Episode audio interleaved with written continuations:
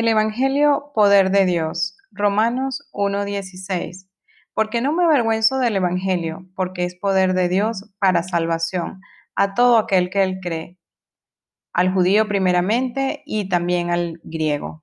El objetivo, permitir que el Evangelio del Señor Jesucristo siga manifestando su poder transformador en nuestras vidas para ser testigos y portadores de las buenas noticias de Dios. El poder es parte de la esencia de Dios. Su nombre es todopoderoso. Con su palabra creó el universo y con su poder lo sostiene hasta el día de hoy. Dios es poder absoluto, amor, autoridad, santidad y justicia absoluta. Él hace lo que le place y nada lo limita. Para los humanos es difícil comprender su poderío, ya que en nuestras propias fuerzas rara vez podemos dejar un mal hábito. Sin embargo, al poner nuestra confianza en Él y en Cristo, su poder es accesible a nosotros y podremos vencer. Salmos 86 del 8 al 13. Oh Señor, ninguno hay como tú entre los dioses, ni obras que igualen tus obras. Todas las naciones que hiciste vendrán y adorarán delante de ti, oh Señor, y glorificarán tu nombre, porque tú eres grande y hacedor de maravillas, solo tú eres Dios. Enséñame, oh Jehová, tu camino, caminaré yo en tu verdad. Afirma mi corazón para que tema tu nombre. Te alabaré, oh Jehová, Dios mío, con todo mi corazón, y glorificaré tu nombre para siempre porque tu misericordia es grande para conmigo y has librado mi alma de las profundidades del Seol. Es por medio del Evangelio que Dios sigue manifestando su poder en las vidas de millones de personas, salvándolas y transformándolas. Tú y yo somos testigos de ello. Evangelio, poder para salvación. Romanos 1.16 porque no me avergüenzo del Evangelio, porque es poder de Dios para salvación a todo aquel que en él cree, al judío primeramente y también al griego. El Evangelio de Jesucristo contiene el poder divino para cambiar radicalmente a quien lo escucha y responde en arrepentimiento. Dios comienza el cambio dándonos un nuevo corazón a rendirle nuestra vida a Cristo. El Evangelio cambia nuestra conciencia y recordemos que la conciencia es parte del espíritu junto a la intuición y la comunión, limpiándola y eliminando sus tendencias pecaminosas. Los cambios son reales, medibles y reproducibles. Ahora nos mueve el perdón, la reconciliación, la paz y el amor. El Evangelio quebranta la dureza del corazón, lo derrite y enciende internamente un fuego por Dios y su reino. ¿Cómo lo hace? Es un misterio que no podemos explicar, pero que sí podemos experimentar. Así que Pablo dice en Colosenses 1 del 25 al 29, Dios me ha dado la responsabilidad de servir a su iglesia mediante la proclamación de todos sus mensajes a ustedes. Este mensaje se mantuvo en secreto durante siglos y generaciones, pero ahora se dio a conocer al pueblo de Dios, pues el que quería que él quería que su pueblo supiera que las riquezas de la gloria de Cristo también son para ustedes los gentiles. Y el secreto es que Cristo vive en ustedes. Esto les da la seguridad de que participarán de su gloria. Por lo tanto, hablamos a otros de Cristo, advirtamos a todos y enseñemos a todas con toda la sabiduría que Dios nos ha dado. Queremos presentarlos a Dios perfecto en su relación con Cristo. Y es por eso que dice Pablo que trabaja y lucha con tanto empeño apoyando en el gran poder de Cristo que actúa dentro de él. En la Reina Valera, en el verso 27, dice, a quienes Dios quiso dar a conocer las riquezas de la gloria de este misterio entre los gentiles, que es Cristo en vosotros, la esperanza de gloria.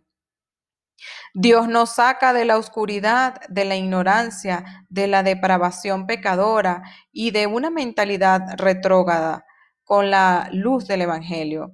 Cristo vive ahora en nosotros, por lo que esperamos con certeza que participaremos de su gloria por la eternidad. La gloria de Cristo se hace evidente cuando por fe transforma nuestras vidas a su imagen y conforme a su semejanza. Primera de Corintios 2, 4 al 5 dice, y ni mi palabra ni mi predicación fue con palabras persuasivas de humana sabiduría, sino con demostración del Espíritu y de poder, para que vuestra fe no esté fundada en la sabiduría de los hombres, sino en el poder de Dios.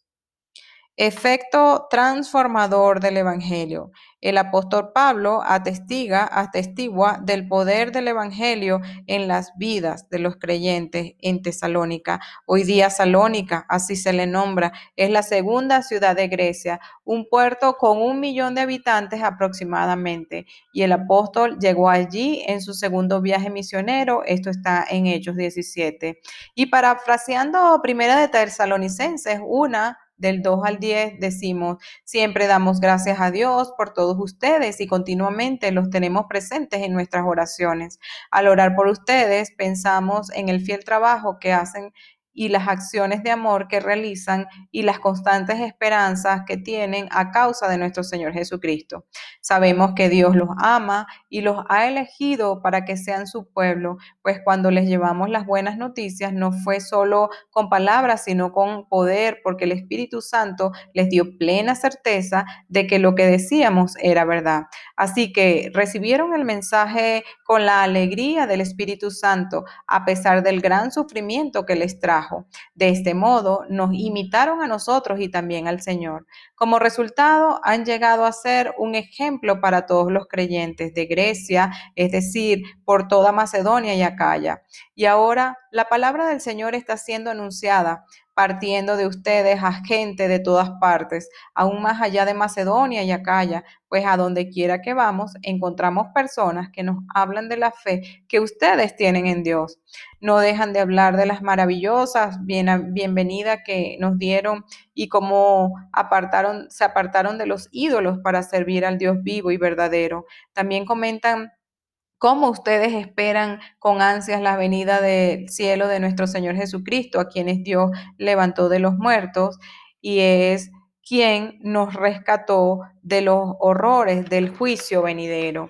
A Él sea toda la gloria, toda la honra, todo el poder, toda la majestad y todo el dominio por los siglos de los siglos. Amén.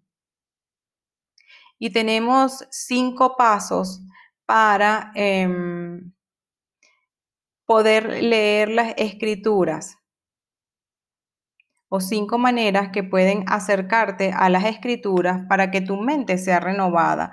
Lee las escrituras creyendo como un niño en Jesús, como un niño que estás leyendo la mismísima palabra de Dios Cree la palabra, apuesta con tu vida a cada promesa, que cada una se cumplirá en ti, en tu vida y en tu familia.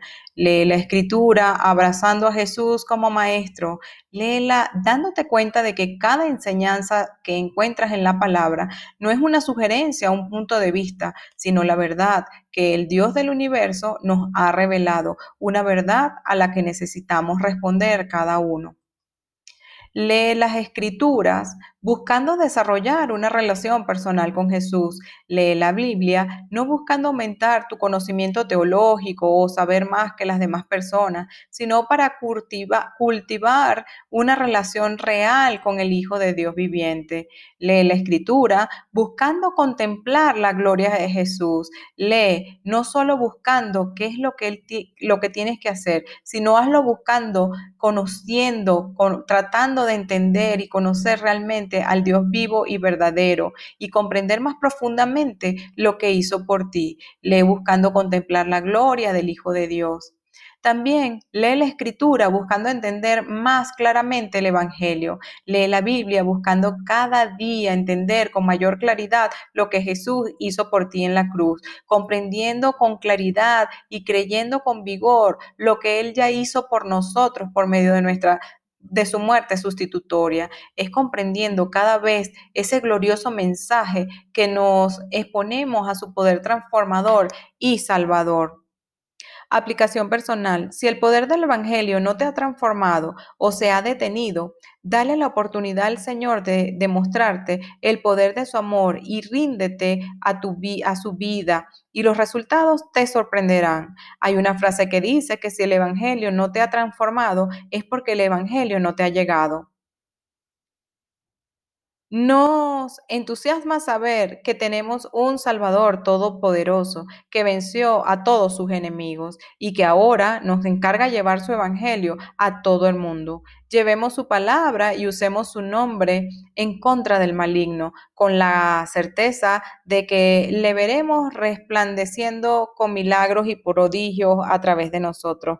Marcos 16, 15, 18, y les dijo, y por el mundo y predicad el Evangelio a toda criatura. El que creyere y fuere bautizado será salvo, mas el que no creyere será condenado. Y estas señales seguirán a los que creen. En mi nombre echarán fuera demonios hablarán nuevas, nuevas lenguas, tomarán en sus manos serpientes y si vivieren cosa mortífera no les hará daño. Sobre los enfermos impondrán manos y sanarán. Hechos 20:32. Y ahora, hermanos, os encomiendo a Dios y la palabra de su gracia que tiene poder para sobreedificaros y daros herencia con todos los santificados. Romano 15:13. Y el Dios de esperanza os llene de todo gozo y de paz en el creer para que abundéis en esperanza por el poder del Espíritu Santo. Romanos 15, 18 al 19, porque no osaría hablar sino de lo que Cristo ha hecho por medio de mí para la obediencia de los con la palabra y con las obras, con potencia de señales y prodigios en el poder del Espíritu de Dios, de manera que desde Jerusalén y por los alrededores hasta Ilírico, todo lo que lo he llenado del Evangelio de Cristo. Primera de Corintios 1.18, porque la palabra de la cruz es locura a los que se pierden, más a los que se salvan es esto es a nosotros, es poder de Dios. Primera de Corintios 1, 23 al 24 dice, pero nosotros predicamos a Cristo crucificado, para los judíos ciertamente tropezadero y para los gentiles locura más para los llamados, así judíos como griegos, Cristo, poder de Dios y sabiduría de Dios. Primera de Corintios 4:20, porque el reino de Dios no consiste en palabra, sino en poder.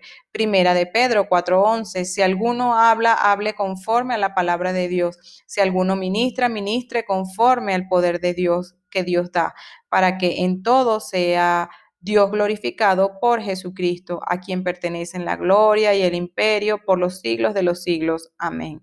Salmos 119, 171, 172. Mis labios rebosan alabanza cuando me enseñes tus estatutos. Hablará mi lengua tus dichos, porque todos tus mandamientos son justicia.